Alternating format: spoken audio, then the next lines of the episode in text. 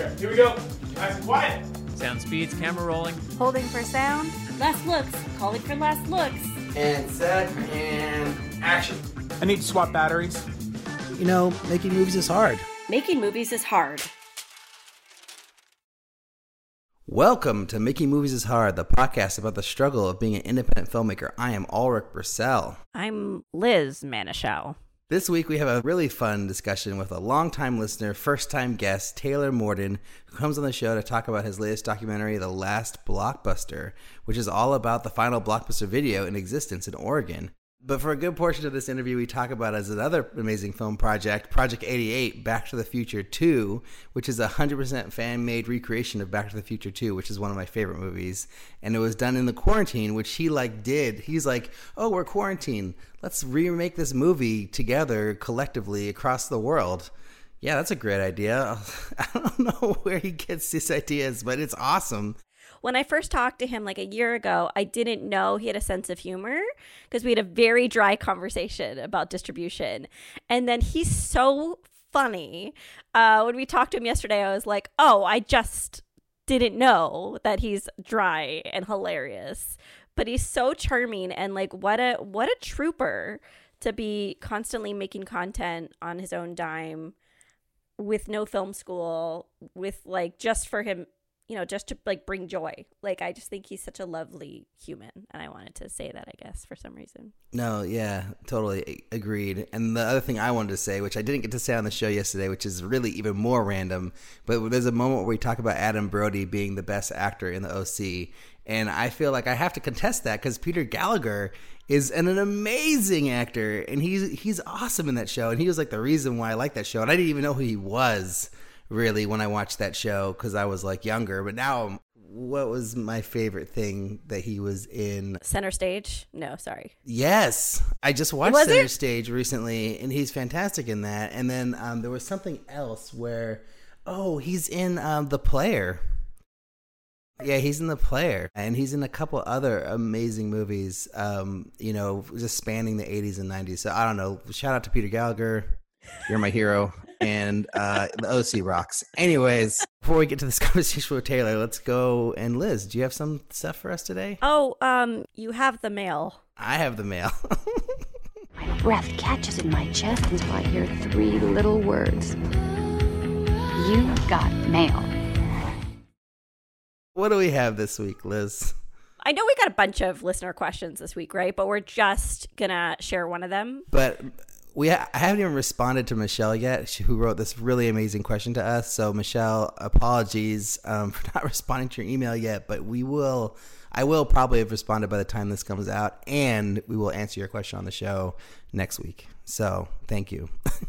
this week we got a question from Matthew, who is AKA Thirty Three Voorhees, um, who wrote an iTunes review for us, and I mean, like, how can you not think about Jason Voorhees, right? Like, are we? We should have asked him. Maybe via email. We'll be like, "Are you? Are you a fan? Like, tell us what this Voorhees." Well, he's obviously a fan, so I don't know. What if his middle name is Voorhees and he's 33 years old? Could be. I was wrong last time when I guessed why the username was what it was. Either way, uh, Matthew writes, Hi, I wrote a review a few weeks ago and had a few questions as the uh, as a new to film person. I'm a writer. I have completed three books and would love to transition into screenwriting.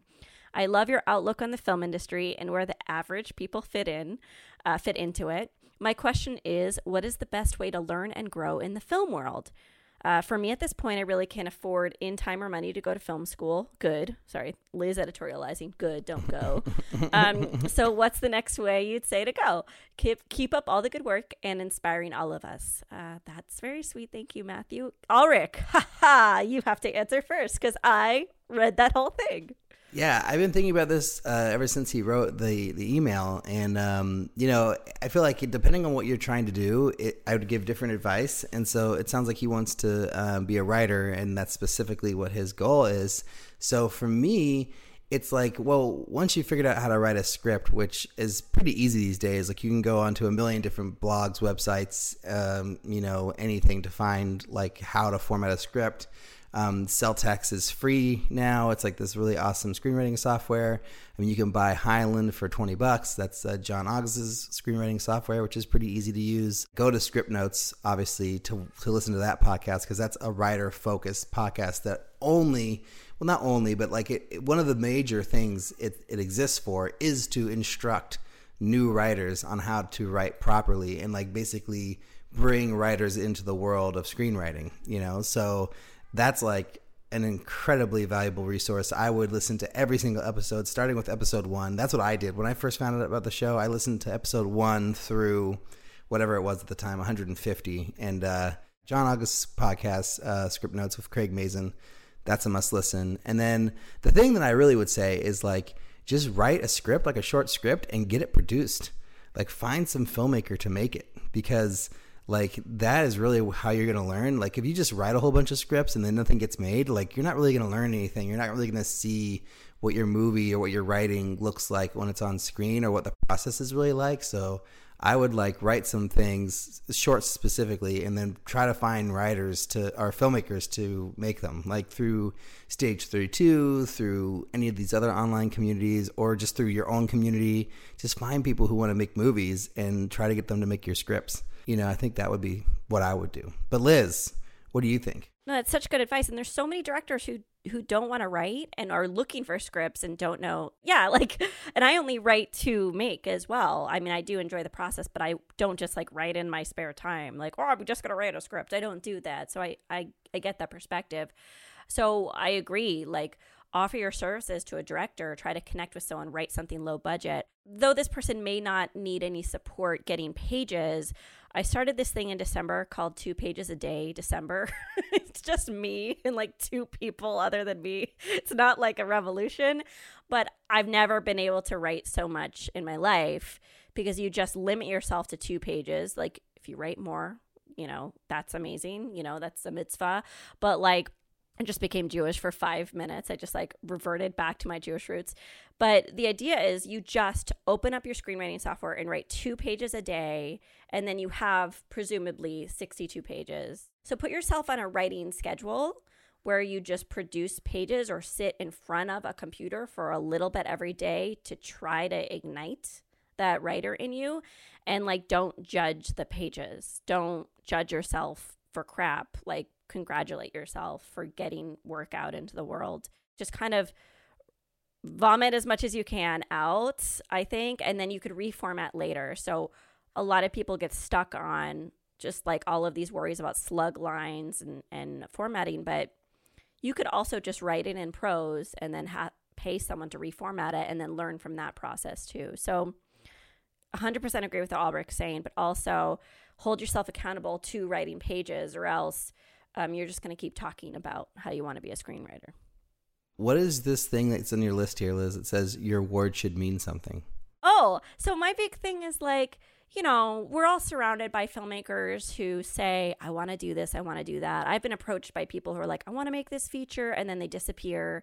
And so my my perspective is if you want to go into film and you want to be a screenwriter, uh, hold yourself accountable, have due dates, and have a goal and stick to the goal and be really, really hard on yourself about it because there's so many people in this community who who talk a good game but don't actually have content and i'm just i just want matthew to get his work out into the world Well, yeah, I think that's like a really good point. Is like you know don't don't talk about a project publicly unless you're actually gonna make it because you know lots of people talk about what they're gonna do and then they don't do it. Um, and it's okay to like like because when I was getting started, like I would talk about like talking about it was the way that I would actually make myself do it. Like if I didn't talk about a, a film publicly to my friends or you know not necessarily on social media but anywhere. If i didn't like wasn't vocal then i didn't think it was going to happen. But then the key is like you actually do it. But you can't do that and, and not make it because then you just don't look like you're someone who anyone should take seriously. And if you're looking for help later like people aren't going to help you because they're like oh this guy talked about this movie and he never made it or, or your this word girl. means nothing. You become like um, an unreliable character in your community. But um, and i also write stuff down. Like i don't get anything done unless it's on my to-do list and and then I have to do a second to do list every day on a piece of paper so I could cross things out. It's very stupid, but what I'm saying is, don't just talk about it and have it be this thing floating in the ether. Like every day, do something that goes towards your goal of that script or that film or that project, whatever it is, even if it's super minor, even if it's looking at um, what's that shot website where you look at um, images and like they help for lookbooks? Oh, I don't know, but that's a great. I want to go to that website. oh my god, Julia Swain loves it. But I'm just saying, like, even if it's like minor fun research, just do something every day towards that project. Yeah, that's great advice. I, I when I write, I make a, a, a task list every day of like, this is what I want to accomplish. Like, this is the scene I'm going to work on. These are the other scenes I need to work on after. Uh, bigger ideas, you know, and like that's what I do for my work too. It's like when I have uh, a job, it's like every day has a list of tasks, you know, especially when I get closer to the deadline because it's like And it's so fun to cross things off. It's like the most fun thing. checking things off. Does, there's nothing that's greater than that. that's why I like being an AD or a producer. Is like you know just get to check off like okay they got that shot check you know, and I didn't have to do anything. Perfect check. So, uh, yeah, if you want to be like Matthew, you can send us a question or comment or suggestion um, to podcast at makingmoviesishard.com. Or if you like the show as much as Matthew, aka 33 Voorhees, did, you can leave a review on iTunes or any of the places you can read reviews for podcasts. We also have a Patreon page. So if you really love the show, um, like our guest Taylor Morden does, because he's actually a pa- patron of our Patreon, you can go to www.patreon.com slash mmih podcast and give us a dollar, five dollars, or nine dollars. And um, for nine, you'll get the little pin. For what's it, three is when you get the sticker. Is that right, Liz? Or four? I think so. Yeah, three or four. Whatever. We'll give you a sticker. And then lastly, you should jump over to our Instagram page and click the link in our bio to get to our brand new YouTube page, which, you know, it got like a big influx of like, you know, followers and subscribers a few weeks ago. And now it's like just hovering at whatever it is, 175 or whatever number we got. And so let's get that number higher, people. Let's get, let's, let's cross 200. We could do that, right? Like, that's not too hard. We can. We can. Liz, anything else to add in this section? Thank you. It's the holidays. Thank you. And as always, thank you guys for listening and for everything. Let's get to Get Shorty. So you make movies, huh? I produce feature motion pictures. I got an idea for a movie. I just want to watch that movie after, you know, referencing it all the time. Such a good movie. I was like in middle school and I owned a Get Shorty poster, the Get Shorty book. I had the soundtrack, I think. Actually, I love that movie. Weird for like an 11 year old to love that movie, though. Get Shorty was my brother's favorite movie, and he's like a few years older than me, but that was like his, and we had it on VHS, and uh, that was like the one that he'd always want to watch, and you know I would not complain because it's got a lot of swear words and it's funny. But this week on Get Shorty, we have, you guessed it, another horror short film. This one was written directed by Brittany Snyman. And it was just a total blast. I love this short. I, I watched a couple this time. Um, no offense to any of the other shorts that I watched, but uh, this one just grabbed me from the very beginning and uh, has really great production value and was really impressive, um, not just story wise, but also with the visual and practical effects. So here's Brittany to talk about her film, Goodbye. From the start, the intention for Goodbye was to create it for Thinking Art Entertainment Short Scare Series, which, as the title suggests, means it needs to be a short. Every year for the past four years, they've released two short films around Halloween and as part of the Short Scare series. And I've actually been a part of this for the past three years. Uh, this year, we wanted to step it up a bit, so we gave ourselves two days to film each of the films, whereas before we normally only gave ourselves one day. Um, so we were actually able to expand a bit more on the story, which also led to more SFX and VFX. So, about two years ago, I had written goodbye in a Google Doc before starting work one day. Uh, the story had just been bouncing around in my head for a few days, and I finally decided like I just needed to get it out there, so I just wrote it down. It started a little different than the version that we eventually created that you guys have seen. So, the previous version included kids, they were actually the ones who played with the Ouija board, but in the end, Mary got possessed. Everything plays out very similarly to how it happens now when I first started working, on the short scare series project this year, me and the other producers uh, tossed around ideas for a story for a couple of weeks, and then one day I decided I'm just going to send them goodbye, uh, which was still in the Google Doc version from two years ago. uh, and it turns out everyone seemed to really like it, so we went with it. What I really like about Goodbye, and I think this was something that stood out to the other producers as well, was the relationship between Mary and Chuck. Um, so we really like the playfulness and you know like the the back and forth that you see between the two of them in the film. And something else that we also really like is that the, the first half of the film feels very happy, whereas the second half um, very quickly changes once Mary has her possession scene in the, the bathroom. So I, I just think the dichotomy between their relationship as well as the story itself, you know, the first half versus the second half, is really cool um, and just adds to the tone. But ultimately, we really wanted to create a story that embodied, you know, the feeling of Halloween. So I think Goodbye does this while also presenting a, a fun film with really cool SFX and VFX. Um, also, I want to note that I am an SFX artist, so pretty much everything I write involves SFX in some way or another because I just can't help it. So we made Goodbye on an incredibly low budget. Uh, it was actually self funded by the producers. So we had four producers and two co producers, and all of them had some sort of role on set, which actually significantly reduced the budget from the start. Um, on top of that, the group that we create most of our films with are our friends. So they love making films, we all love making films, uh, and we're always just looking for another opportunity to create something. Uh, so a good portion of the cast and crew actually just volunteered their time. And pretty much all of our funds went to either crafty or even like the, the costumes. That was pretty much it. So I'm still pretty early in my career. The first time I was on set was in October of 2018, and I was actually brought on as an SFX artist. And this was actually for the short film Slash, which was um, one of the films or part of Thinking Art Entertainment short scare series in 2018. Since then, I've produced and directed.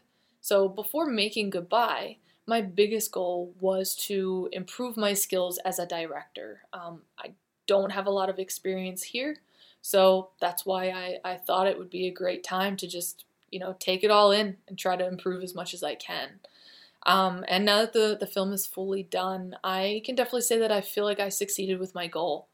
You know, I really enjoy directing and plan to continue directing in the future. And, you know, there were a lot of things such as learning that I need to storyboard or that I could improve my technical skills on set.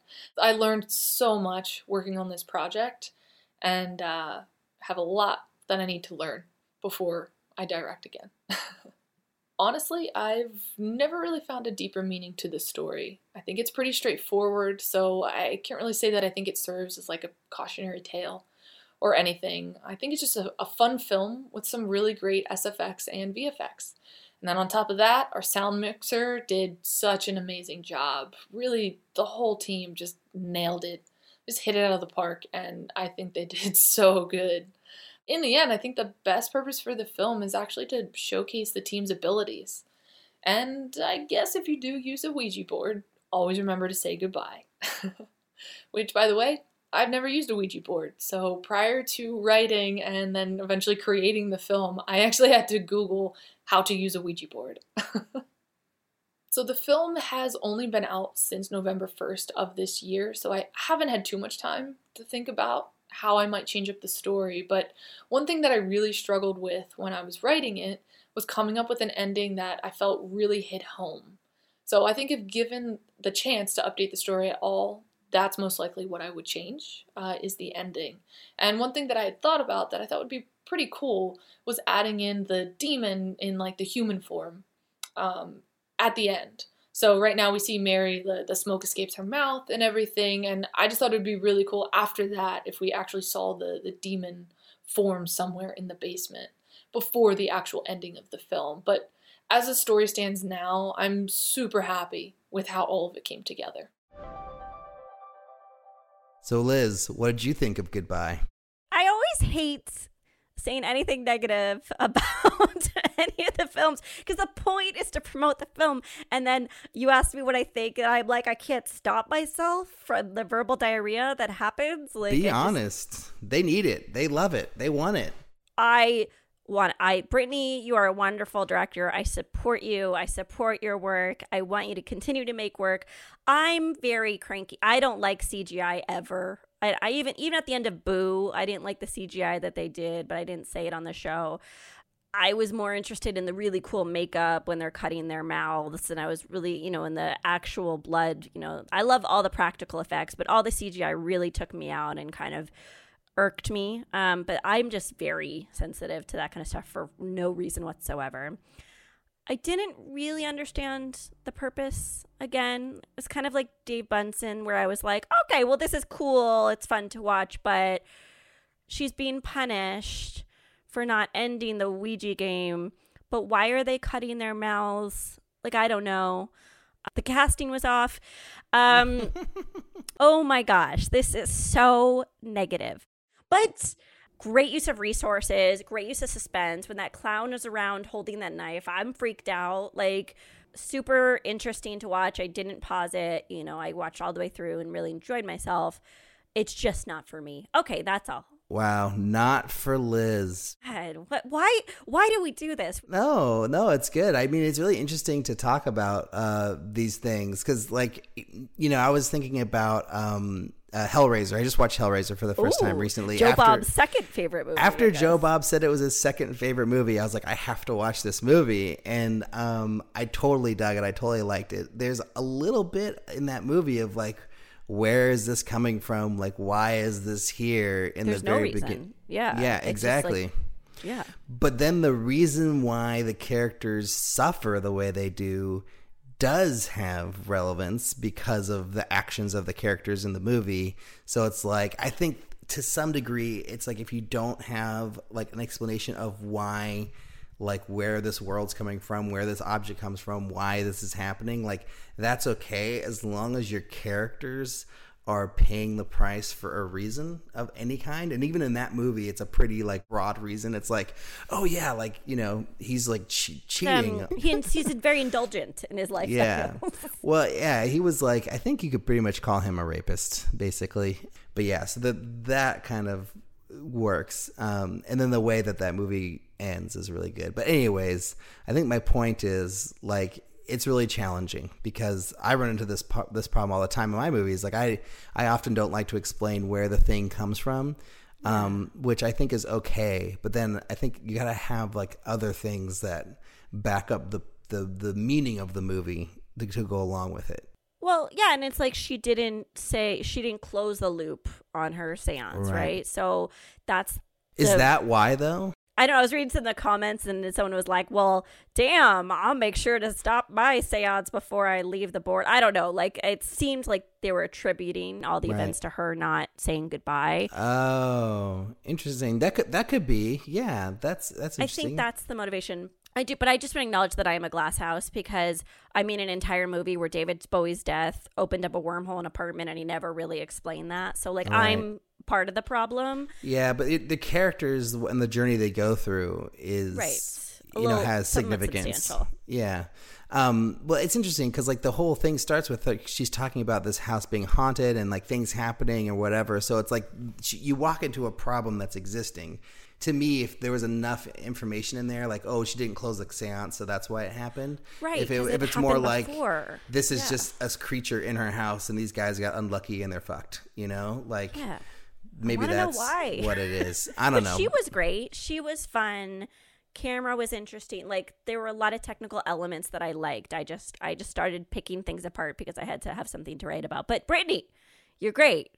Capping off my negative part of the show. You you you're gonna celebrate it, which is fantastic. Yeah, I love the opening. I thought that was amazing. I think that was what got me into the the short and like the film work.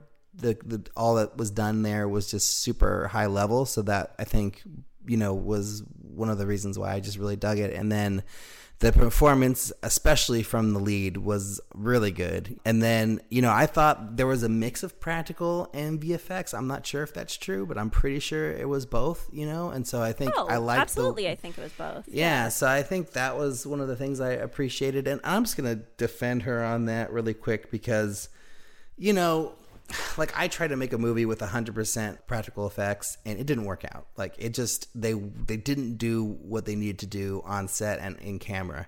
And so then we had to add, we had to put visual effects into it in order for it to work. And I don't know what her thing was if it was always like some are going to be visual effects, some are going to be practical, but um, you know, I get it. Like it just you you sometimes you need to rely on the VFX.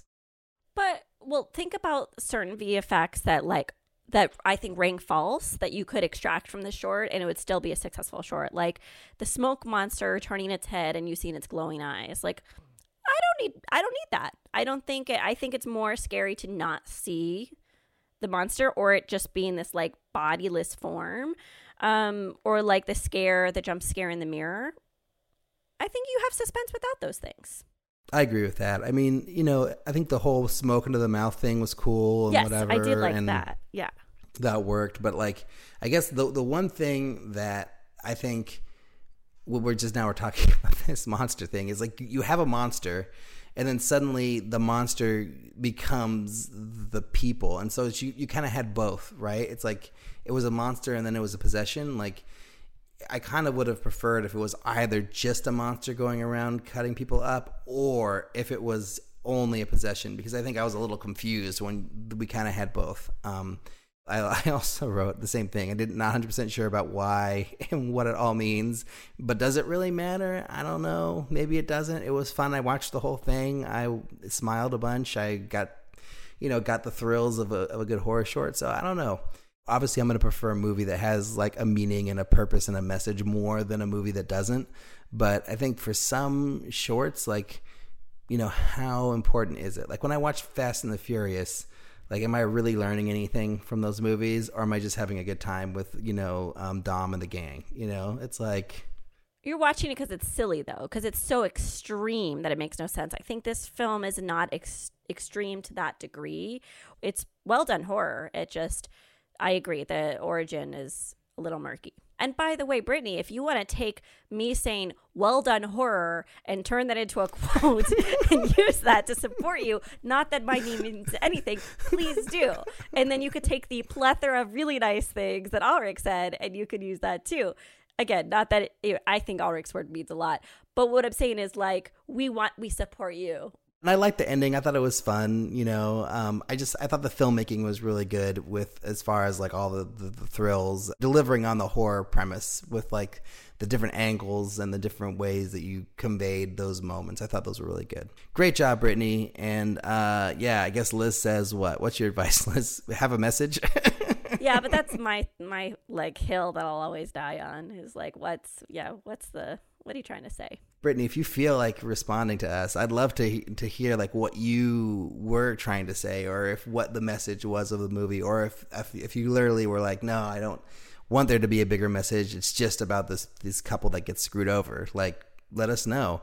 And and also, I'm curious. I'm pretty sure this was filmed in quarantine. I'm not 100 percent sure, but I think this was made post COVID. So tell us. Even more kudos to you if that's the case but yeah, I think uh, I think it's time to move on to our chat with Taylor after all this. Unless Liz, you have any final words on goodbye? Love me, love me, Brittany. Um, no, you did great. all right, and here's Taylor. So, as you know, we start off the show with uh, five rapid fire questions. So, for the last blockbuster, how many days did you shoot? I knew you were going to ask that, and I still couldn't quite do the math. Um, we're coming up on four years since we started, and it's the kind of thing where we would just keep our camera bags packed, and the store would call if something was about to happen as best they could.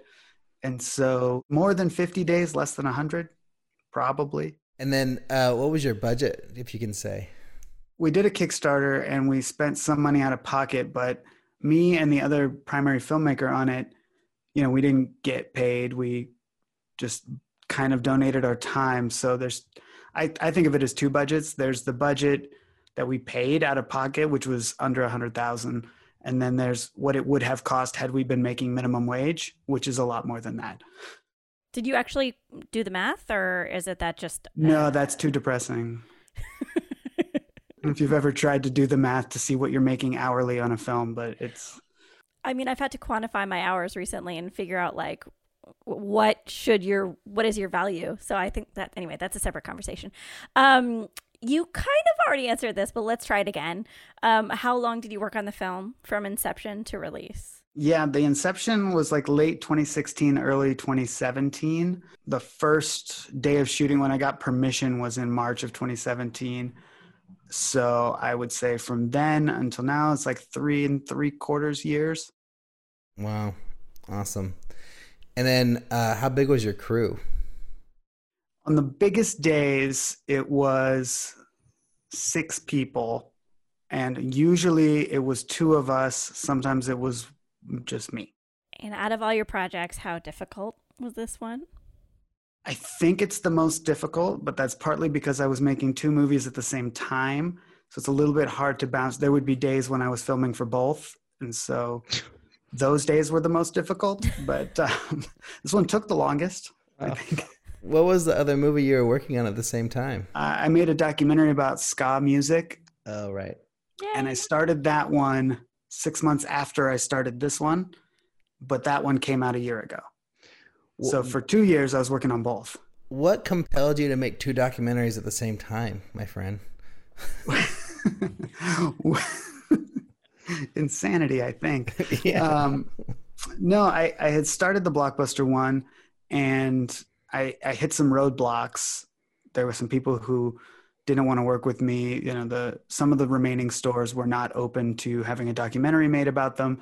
And so I had kind of not given up, but put it aside and was like, oh, I got to wait for something else to happen. I can't just make a story about one of the last 12 blockbusters, but I can't go to the other five or, you know, that kind of thing. And so I was thinking about it, but it wasn't moving forward. And I don't do well with idle hands. I got to be making something. So I put out feelers and said, what should I make a documentary on? And I had been a musician. I was a ska trumpet player for years and years and years and years. So it was kind of an obvious thing. My first movie was a music doc, so it was in my wheelhouse. So I started on that one. And then a couple months after I started on the second doc, I think that's when we got the call saying, Hey, we're going to be one of the last few blockbusters. You should come. You know, the one that was holding out on you, the one up in Portland, they're closed. So now we're the last one in the state, and the ones in Alaska may be closing. So because of the way real time docs work, it was happening and I had to work on it. My other one was a historical doc that the ball was rolling on, but nothing new was happening. So I could kind of alternate focus or, you know, because the subjects of both movies, somewhere in LA, somewhere in New York, I could combine, you know, if I, if I have to spend $600 on a plane ticket, I can knock out footage for two movies in that same trip. I think it worked out. I don't. No, it's super smart. My accountant I mean, might disagree. well, you you refer to Last Blockbuster as what it is, right? A real time documentary. But there's also this film Project 88 about you know recreating Back to the Future, and then you have Pick It Up, the ska documentary. So like I'm noticing a trend of nostalgia going on, and I I'm curious where that is. That your overall theme as a filmmaker, or is that just happenstance? That's my overall theme as a person. I'm, I'm one of those arrested development type people. I was like a, a latchkey kid raised on TV and movies, and all that stuff stuck with me. I'm almost 40, so I'm of the age where we didn't have the internet, we didn't have, you know, cell phones. We had VHS tapes, and we had cartoons, and we had you know whatever mixtape we could make off the radio. And all that stuff really really stuck with me. And so i know it did for a lot of other people. So when i start thinking about making movies it was always well i want to make something that i would like because i know there's at least a couple thousand other people that like the same stuff i do. Right. I think that's like the best place to start for any project is like what do i like? Yeah. And what what drives me? Because you know, when you're, you know, making two documentaries at once, flying to New York, up like 3 a.m. editing, it's like your your love of it is what's going to keep you going on it, not like, oh, I think it's going to get into Sundance or oh, I think other people will like this movie or whatever, you know. So, what is the situation with the blockbusters? Is the one that it's in the movie is that literally the last one now, or are there like three others? Like, what's the status? It is the last one in the known universe. Um, people i get messages all the time from people who are like i saw one in in italy or africa or something and it's like it turns out to be an abandoned one where they couldn't afford to take the sign down. Uh-huh. um, or we did find out about one that was running without the official license because of the way they shut down. It was all very complicated but i think even that one has shut down by now. So yeah when we started making the movie there were 12 that we knew of. And that was in 2017 right you were saying yeah, beginning of 2017, there were there were 12, mostly Oregon, Texas, and Alaska, and there was one in Australia. Oh! I used to be a video clerk for many different video stores, and it was like my goal was to be a video clerk, and I scored the job, and I got like the employee picks section, and it was like highlights. And then when you recommended a film to someone, and they came back and they said, "Hey, that was great," that those are like high points in my life. like there's so much joy when you think about the video stores. There's no question. that I just committed the cardinal sin. It's just a comment. just a comment about my life.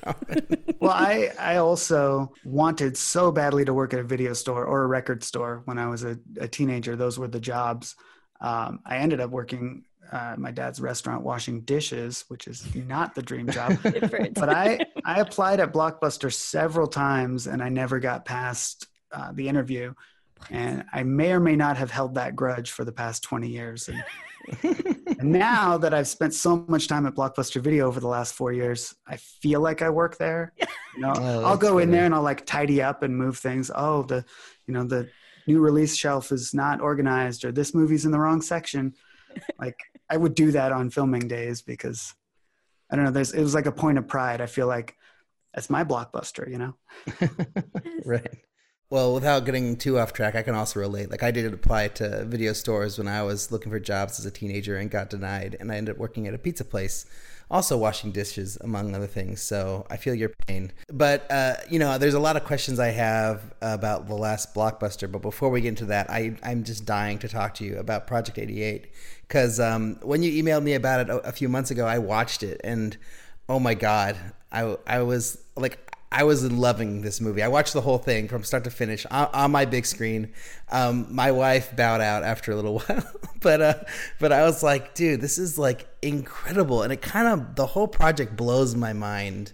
In a, like when I just when I was watching it and when I think about it. So could you just explain to people what this is and and yeah, just intro it for everybody. Yeah. So earlier this year, everything got shut down and I had a lot of projects get canceled and a lot of work go away. And I've, from the very beginning, I've always kind of taken the pandemic very seriously. I don't go out, I don't do anything. So I turned down any work that wasn't just editing at home. And I knew a lot of other filmmakers also had their shoots canceled. This was before people even figured out how to have a COVID safe anything. So um, in talking to people online, everybody was like, we should do something you know creative that we can do from home. And that like really stuck with me. And i was like what can we do where a bunch of people can work on something and then we can put it all together and it's like a movie? Uh, and i had known about these sort of fan remakes. They did them for star wars way back in the early internet days. And there's one for i think Raiders. robocop and shrek. Well raiders was like one person. Oh, right. It was like one like, group like kids, a group of right? friends who redid the whole movie, and that took them years and years. And I thought we could do one of my all-time favorite movies, Back to the Future Two, because I love the first one, but the the second one is way wackier, and it's got hoverboards, and it's to me it's the more fun thing. And it's one of the only movies that really works if you change actors every scene because the characters are so iconic. There's a Marty and there's a Doc in almost every scene, and it's hard to mess up those caricatures. Like even in like one scene, they're bananas, but you can tell which banana is Marty, right? so we we split up the movie into 88 sections and sent them out to filmmakers on the internet and said, look, you've got one week, obey all your COVID protocols and just do whatever you can. Some people did animation, some people acted it out with their pets or their kids or potatoes or bananas. Um, I did mine with stop motion animation with cardboard cut out because that's what I had. And then I stitched it all together. Not everybody met the one week deadline, but pretty much. I wanted to give everybody a month, but my wife was like, don't spend a month on this. Smart. So, yeah. And then in the end, after just a few weeks from production and then me putting it all together, and we had to like redo the music for a lot of scenes and, and things like that. We had an entire shot for shot fan remake of Back to the Future 2 and we put it up on YouTube. We did a whole premiere, and a whole bunch of people watched it. It got the most press of anything I had done to date. It was recognized by the Academy. They did one of those like "Why We Love Movies" during a pandemic YouTube montage, and it had us in it. I was in between Star oh, Wars and something else. It was like mind blowing. It was just this thing that we did for fun that took a week. And it's like you never know what's gonna hook people in. I guess I've like again 30 million questions. I'll try to get to a good one. But like your lifestyle is allowing you to kind of come up with these really cool ideas and activate them. And i'm just trying to figure it out. Like i mean like you sounds like you edit and you get compensated through your film and through your editorial work which is obviously filmmaking. Um but is how did you get to the point where you can just kind of say i want to do a recreation of of this movie I mean, right now I'm making my living from my first two movies, um, like sort of passive income, and then editing jobs. And I was before that shooting commercials and you know doing production work. And so I did have a couple commercials shot that I was in post on that I could kind of skate through this year. But I got to this point from years of doing uh, flash animation and then weddings and real estate videos and local commercials and anything that I could figure out how somebody would pay me to point a camera at something. And I had a little bit of savings when I moved from Washington, D.C. back here to Oregon to this small town. And then I couldn't get those jobs because there was only a few to go around and there were a lot of existing companies here doing the work and they did not want me to help them at all. so that's when I started doing feature films because I had time on my hands and I had the skill set and I had a little bit of money saved up from doing uh, something like 100 weddings over the few years before that. And so I did a feature and was mostly funded on Kickstarter and then it made a little bit of money. And then I did a second feature and it was funded on Kickstarter and it made a little bit more money. And so now with Blockbuster, it's my third feature and i'm really hoping it'll make a little bit more money than the second one. And then you know the first one the second one keep making a tiny bit of money. It's this passive income thing where if i i figure if i do 20 more movies then i can stop making movies and it'll pay the bills. Right. So what was your first movie? It was another music documentary called here's to life. It's about a one hit wonder band from the 90s that um, is still playing today, and they have kind of an up and down career trajectory that mirrors the music industry. They got dropped when the major labels all crumbled, and then they were one of the first independent bands to like release their own music on the internet back in 1999. Wow, nice. And would you account the success of these films because you know what you're describing we say this a few times to guests is like is the dream right? You're like a working filmmaker who's like living off of money from your film so you live you're living the dream right now. Would you account the success of your films to the niche audiences of these of of these bands? Or would you say it's like the festivals you got into or is it the distributors you chose? Like what do you point to? Well for my first two i did not choose distributors. I'm self-distributing everything um, uh and I I attribute the fact that they're profitable, and I say profitable, but again, if I count all of my hours, it's not minimum wage, but it made more than my out of pocket expenses, right? So I am paying myself back, but I attribute it to sort of I have this this DIY punk rock ethic that came from playing in bands where I knew you're not going to make a lot from playing a gig, but you might sell enough t-shirts or enough CDs out of the trunk of your car to keep it going and you put that money back in and you go to the next town and then you do it again. And so I've done very much that, especially with the music docs.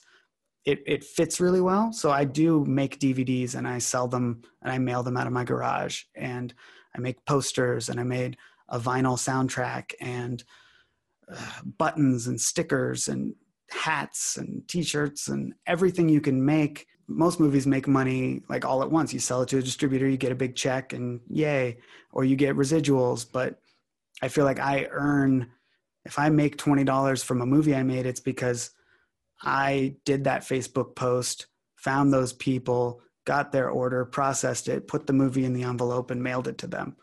And that's like it's like retail filmmaking, like one on one. It's grassroots. I love those are my favorite favorite type of filmmakers.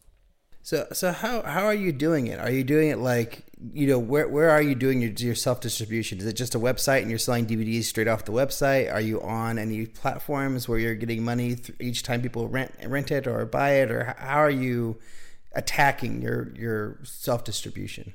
I learn a lot as I go. My first movie was literally just a website selling DVDs, and then I had it on Vimeo on demand um, because I was already subscribing to Vimeo, and I I knew you could do it, and I figured if I can make it's, it's pretty expensive to be able to sell on there. I don't know what it's like 20 30 dollars a month.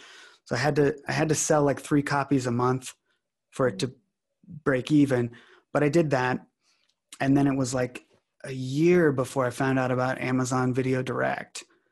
And hmm. I, I feel stupid because I missed the window when people could make money on Prime.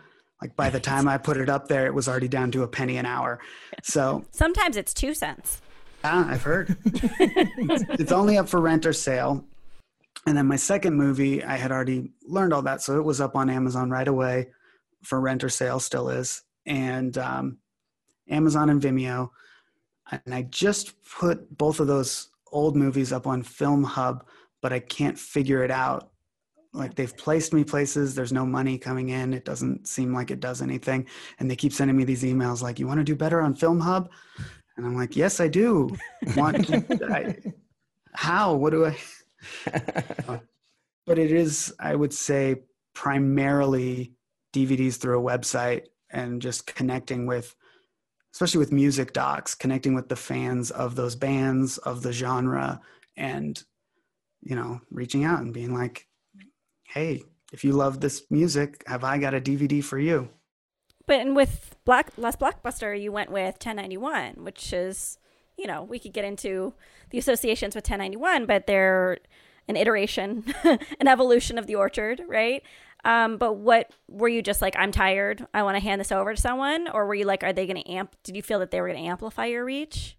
Well, so it's different with the music docs. I feel like I knew how to target my audience. I knew how to connect directly to the fans of ska music. It's not a lot of people, and I'm one of them, and I know where they are and I can go to the concerts and I can get the bands involved. I know how to market this. And all the distributors, because we did get a lot of offers, they all said, this is great. We'll get you on all the platforms, but we don't know how to market this. So you're going to have to market it. And I'm like, well, if I'm going to market it myself, I'm not going to give you 20%. That just doesn't add up to me. But with Blockbuster, if you find 10 people in a room, eight of them have heard of Blockbuster, if not 10. And five of them think it's an interesting story.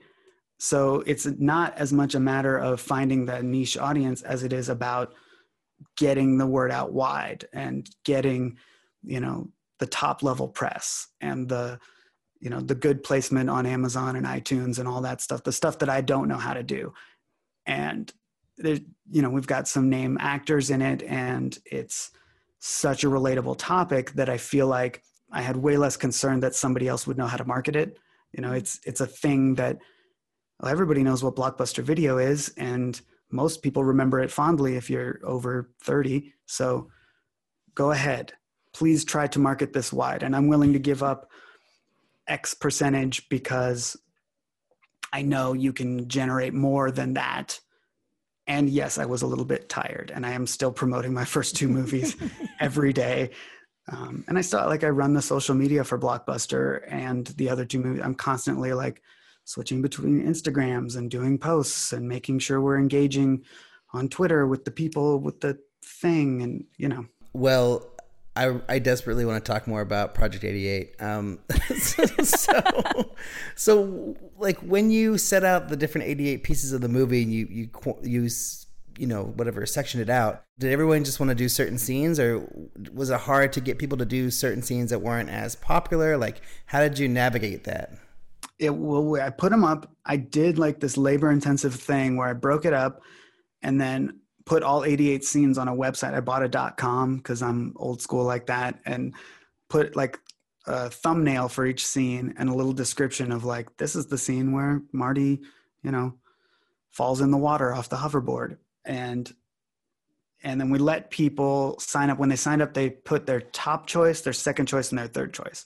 And I tried to give everybody their top choice if it was available, but you know they filled up really really fast so i tried to give people in their top three and if we couldn't it did get to a point where i had like four scenes left that nobody wanted and i did one of them i handed some of them off to to friends um, but yeah there were definitely more popular parts than other parts and then, so you didn't end up actually getting multiple versions of any scene. Like you only got one for each because you had your system where people actually got to pick or or got assigned scenes, right? Right. I got two duplicates, and what I did in the edit is I used a little bit of both. Okay. Um, so that everybody who put the time in was included. But the reason there were duplicates is because of lack of communication. It was spread Mm. across, I think, seven different countries all over the world. Um, because it got shared after the initial batch, it got shared in these Back to the Future fan groups that were global. And so some people, there was a little bit of a language barrier, or they just were slow to answer emails. So I would be like, Are you sure you're going to get this done in time? And then not hear back for three days. So I would hand the scene to somebody else. And then on the deadline, I got both versions back. Ah, okay. Which scenes were those? Uh, there's the one, the one where Marty's under the desk uh, trying to get the almanac. Oh, nice. Yes. And Strickland smashes his hand. Uh-huh. That one's a duplicate. And there's one other, and I, I can't remember. You were probably the biggest fan of this movie of anyone I've met. This is so funny. This is what this podcast is now. This is now a Project 88 interview. I, I was like watching the movie and like exclaiming to myself about how amazing it was and just saying, oh my God, I can't believe they did this. And watching it while eating dinner and just completely blown away. And I, and I watched like the first 20 minutes and then I rewatched it with my wife because I wanted her to see the whole thing. And then after like, you know, 45 minutes in, she was like, I, I can't do this anymore. And then I was like, okay, I would, I was like, okay, I'll continue on my own. Yeah, there's some charm to it because it's so Oh, it's- nonsensical. It's so charming. Some of the rev- the YouTube comments and stuff that we've gotten have been very like people are very angry that it's not good. And I'm like, but you don't understand. But in some ways, it's so it's so great though. You can see how much everyone loves the movie because that's one of my all time favorite movies. I watch it probably twice a year, along with the other two, and um, you know, so like just seeing a different version of it and being reimagined by these fans was like, oh my god, just incredible. I almost did it, um, Taylor. I don't know if you know that, but like you were talking about it so much on social media, and you you have this way of communicating that feels very democratic. Like, come and join us. We're gonna do this thing, and I was like, okay, Like- and I. And I ultimately I was like, this is too much to bite off. And I think I was still I was before I quit my job.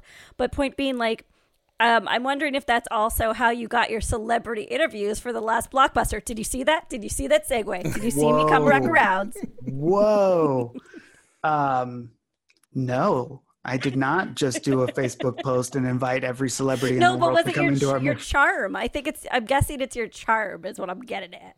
Uh, maybe it's part charm. I don't know how charming you can be when emailing somebody's assistant. That's true. well, one was charm. One one person in our movie said no twice, and then the third time, I, I'll just say who it is. It was Adam Brody from television's The OC, and um, Jennifer's Body. I think is. Nice, I love Adam Brody. Oh. amazing. I love Adam Brody. He did not want to be in our movie, but he had worked at Blockbuster, and I knew that. Um, he had done like a Entertainment Weekly interview about it, and I really wanted him in the movie because I thought, well, you got to have some stories, and also you're Adam Brody, and I watched the heck out of the OC.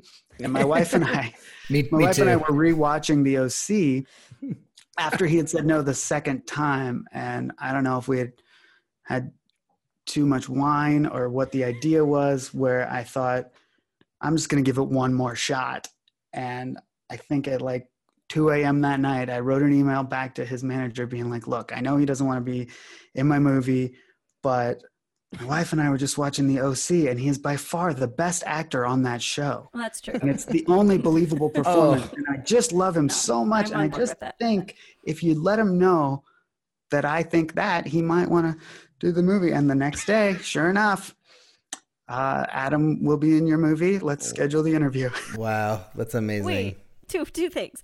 Um, one, like the cardinal rule is when you hear a no, you don't you go you disappear.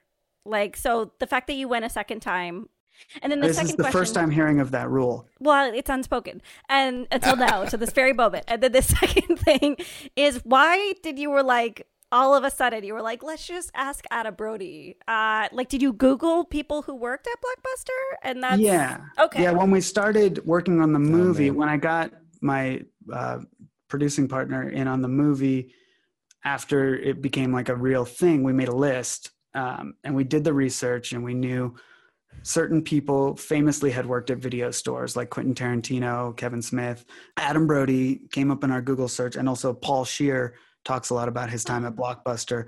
And so we had this list of all these people who had ties to video stores. Um, also, Jamie Kennedy was on that list because of his character in Scream, which Ah, was yes. a, Right. uh, basically a Blockbuster clerk. And so we started with those people and we reached out to them first. And then it, and then it reached out to other or branched out to other movie related celebrities. I'm a big podcast listener, so I know Doug Benson from his Doug Loves Movies podcast. And I'm like, well, Doug loves movies. He'll probably be in our movie about movies. Uh, and then Samm Levine is always on Doug's podcast talking about movies. And I either wanted really funny people who loved movies or people who had worked at video stores and people who would add to the story, but also it was very important to me the whole time that it be funny, that it not just be like, and then their stock rose to this number, and then they did a weird Right. advertising thing, and that's why Blockbuster went out of business. And we do have that in the movie, Right. but instead of me doing that dumb voice, we got Lauren Lapkus, who is hilarious, to be our narrator because I don't want it to be boring ever. and you were just like uh be in my movie you just emailed managers and agents and then you just because it's documentary maybe you didn't have to pay them for their appearances Right. We did have a couple people ask for money. They are not in the movie because we didn't have money. We did also reach out to people who were iconic from what I consider rental movies, like movies that didn't do well in theaters, but you know, Oh, yeah. found a Ah, life. yeah. Like a Kevin Smith. You know, his movies all had lives at video stores that they never had in the theaters. Um, and a lot of those people, surprisingly, a lot of them came back with like the same dollar amount. They're like, it costs five thousand dollars for Wow. me to be in your movie. I'm like, that's weird. And it's like not the same managers, not even the same agencies, but they all had like a Hmm. five thousand dollar appearance fee. Right. So they are not in our movie. and and so pretty much everybody in the movie they all came from just agent reaching out and or just multiple times emailing their agents was was adam brody the only one you had to email like tw- twice or three times or were that that happened a couple times let's see a lot of them were tough to schedule because we were we live in oregon and trying to you know book trips to la where everybody's in la and they're like okay well we can do it on next sunday at 11 a.m and this is like thursday. And we're like can we get a flight? Can we get a crew? What's is this possible? And then we did get down there a couple of times and then people were like oh sorry i can't do it. Can you come back in a couple of weeks? And we're like well that was you know $900 out of Wow. our minuscule budget uh, we would find something else to film but I, only i went because we couldn't afford to bring other people yeah it was mostly reschedules where the the communication i didn't do a lot of follow-ups i guess i knew the unspoken rule about if someone says no they mean it we did follow up with like some of the people who asked for money and be like what if there's no money Would you? How about Did anyone change their mind? No? I mean, once you got one person, right? That's kind of ammo for the next person to come on board. Right. So a couple of the people they weren't through agents; they were people we knew. Like uh, my producer Zeke um, wrote TV shows in the '90s and like um, had worked with a lot of people, and he knew uh, James Arnold Taylor, who's in our movie. He's a voice actor. He's Obi Wan Kenobi in the Star Wars cartoons, and Leonardo in the Ninja Turtles. And Oh, nice. like to me, that's a huge deal. A lot of people don't know his face, but they've seen his work. And because he was good friends with my producer, we just started with him. We're like, you love movies, you're in the industry. Do you want to be in our thing? Also, will you do the the iconic trailer voice for our trailer? Because he's Oh, yeah. that guy. He like does it for the real movies. So we started with him, and he's kind of indirectly how we got to Kevin Smith, and um, I think Jamie Oh. Kennedy was also a friend of a friend. So a few people, it wasn't through agents or any of that. It was like friends of friends of friends. You know, I I think we booked Kevin Smith between Adam Brody saying no and Adam Brody saying yes, and that definitely helped. You know, that kind of thing. But like Paul Scheer, we just emailed the podcast. They do How Did This Get Made? It's a great movie podcast. And I wrote not even specifically looking for Paul, even though I knew he had worked at Blockbuster, was like, does anybody from your movie podcast want to be in our movie about movies? And they wrote back being like, well, Paul will do it. Okay, great. I'll be That's there. amazing. Taylor, what is the first film you ever made and how do you feel about it now? Uh, my first film was a, a feature length documentary. The it's called Here's to Life. It's uh, about a band. We've talked about it, and I I like it. There's a lot I would have done differently had I known better, but I didn't know better. I was just trying to do a thing. So I think it holds up. It's definitely for a very specific audience, and that audience still loves it to this day. So I feel like it was a success, but I when I watch it, I'm like a little, oh, why didn't I do a better job with that? I didn't know, you know. What you and you learned, which is like the really important thing about filmmaking, right? You like learn as you do. Next question: What's the best filmmaking advice you've ever received? I was thinking about this because I do listen to your show and I know these questions in advance, um, and I can't figure out where I heard it, but you know, I've always listened to the filmmaking podcast and watched the YouTube channels and the film riots and the backyard visual effects and all those people. And somebody said back when I was just shooting music videos and not, never even thought I would do a feature, but the advice that really stuck with me was um, to go with your gut. To like, if something doesn't feel like it's a good idea, don't do that. And if like somebody feels like they might be a little sketchy, don't work with them, that kind of thing. It's taken me a long time to actually implement that and actually listen because I, you know, I'll get a bad feeling about something, but I'll do it anyway because I'm such a doer. I always want to be working on stuff. I say yes to all the projects and then I go like, oh, I, I knew that one was going to be stupid. Why did I?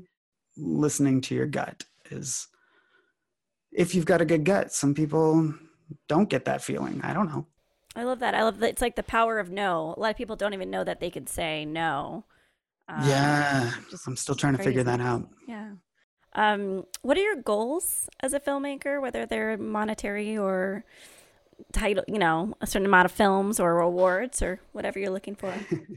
I, I would love awards and, and titles and money, but I think the goal is to just keep doing what I'm doing. I feel I feel very lucky that I've made movies that can help me pay my bills and that I haven't had to get a day job since 2016. And so I'm I'm happy. I, I'm a little bit bummed right now to be finishing up a project without a next project to start. Where I'm like, "Ah, if I if I stop for too long, I am going to end up working at Best Buy, and they're going to stop selling DVDs at some point. So I'm going to hate it there. you know. Uh, so yeah, that's the goal. Just make stuff people like. I really try to make movies that I know, at least for some people, it'll be something they like. Like, there's no better feeling. I know there's like one person who, for them, my first movie is their favorite movie. And I know that's true for my second movie. And I'm hoping that's true for the last blockbuster. And I don't care if it's because they're a blockbuster super fan and somebody finally made that movie for them. If you think it's for you, you're right. And so that that feeling you get when you get like some weird review where the reviewer is like, "Oh man, that one part was that was my favorite and it really connected to me and it's something that I just threw in because I thought I would like it or I thought it would be funny." That's the goal. It sucks that we all need money and we can't survive just making fun stuff like the Back to the Future one. I'm never going to make a dime. We don't own any rights. We can't monetize the YouTube. I think Zemeckis is making money from our remake because of how YouTube works. But like that was super fun, and I wish I wish Netflix would swoop in and buy one of my movies for eight hundred thousand dollars so I could spend the next five years just making Back to the Future remakes. But that's not how it works. Yeah, I wish we all lived in the Star Trek future where, you know, money doesn't exist and, you know, everyone loves each other. There's, you know, peace among the Federation of Planets, all that stuff. Um, but yeah, one day maybe. Uh, if you could go back in time, what's one piece of advice you would give yourself? I would tell myself to plan more, uh, slow down a little bit because you know my first movie and even starting out on my second and third i really didn't know what i was doing. You know i would be listening to podcasts like yours on my way to go do a shoot and somebody would say something like reorder your interview questions in a way so that there's you connect with the person before you ask the tough questions or whatever the thing is that i learned from this podcast or that youtube video or something. I wish i had done all that before or at least earlier i didn't go to film school. I don't know the proper ways to do the things but i feel like i learned something new every week every day hopefully.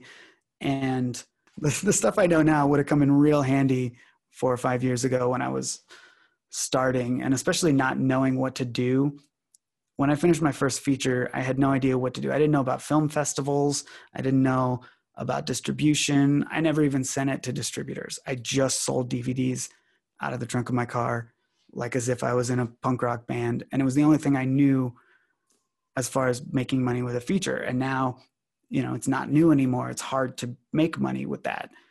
And so I missed an opportunity that if I had known better, it would have been better. You're still in a much better situation than most independent filmmakers, though. Even even if you didn't, maybe you could be a millionaire. Who knows? But um, you're you're doing quite well. Uh, last question. You know it's coming. Ready? Is making movies hard? Yes, yes, it's hard. Yeah, it's really hard. It's it's um I think it's hard, but it's not as hard as the jobs that the people I know have and hate.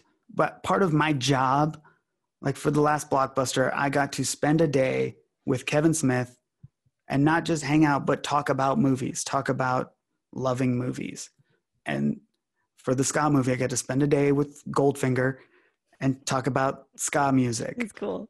And it's like, I would have paid to do those things. You know, I would have contributed to somebody's Kickstarter if the reward was go spend an afternoon with Jamie Kennedy talking about Scream. I would have been like, yes, where do I, how much is a hundred dollars? Okay. I'm a backer at a hundred dollars and so I, I, have to keep reminding myself of that it, that it is hard but it's also awesome like there are certainly moments in filmmaking that are awesome that you can't get any other way and I, I did i played in bands for years and i do kind of see all the similarities of like playing a really cool concert for a bunch of people has a similar feeling to like screening your movie at a film festival to a packed crowd that laughs at all the jokes or you know is quiet at the dramatic part. Whatever the thing is that you want out of an audience. And so i feel like i'm very lucky to be making movies even though it's hard. Fantastic answer um, so uh, where should people go uh, taylor if they want to you know watch any of your movies uh, watch the last blockbuster like do you have a website like where should people head yeah, um, I do have a website that I never update. It's popmotionpictures.com, but I think it links to all the movie websites that I do update. Uh, Last Blockbuster, we're on all the social medias as Last Blockbuster Movie. My ska documentary is at Ska Movie, and I update all of those all the time. You can just Google my name and find me on stuff, and I want to be friends with everybody, so be my friend.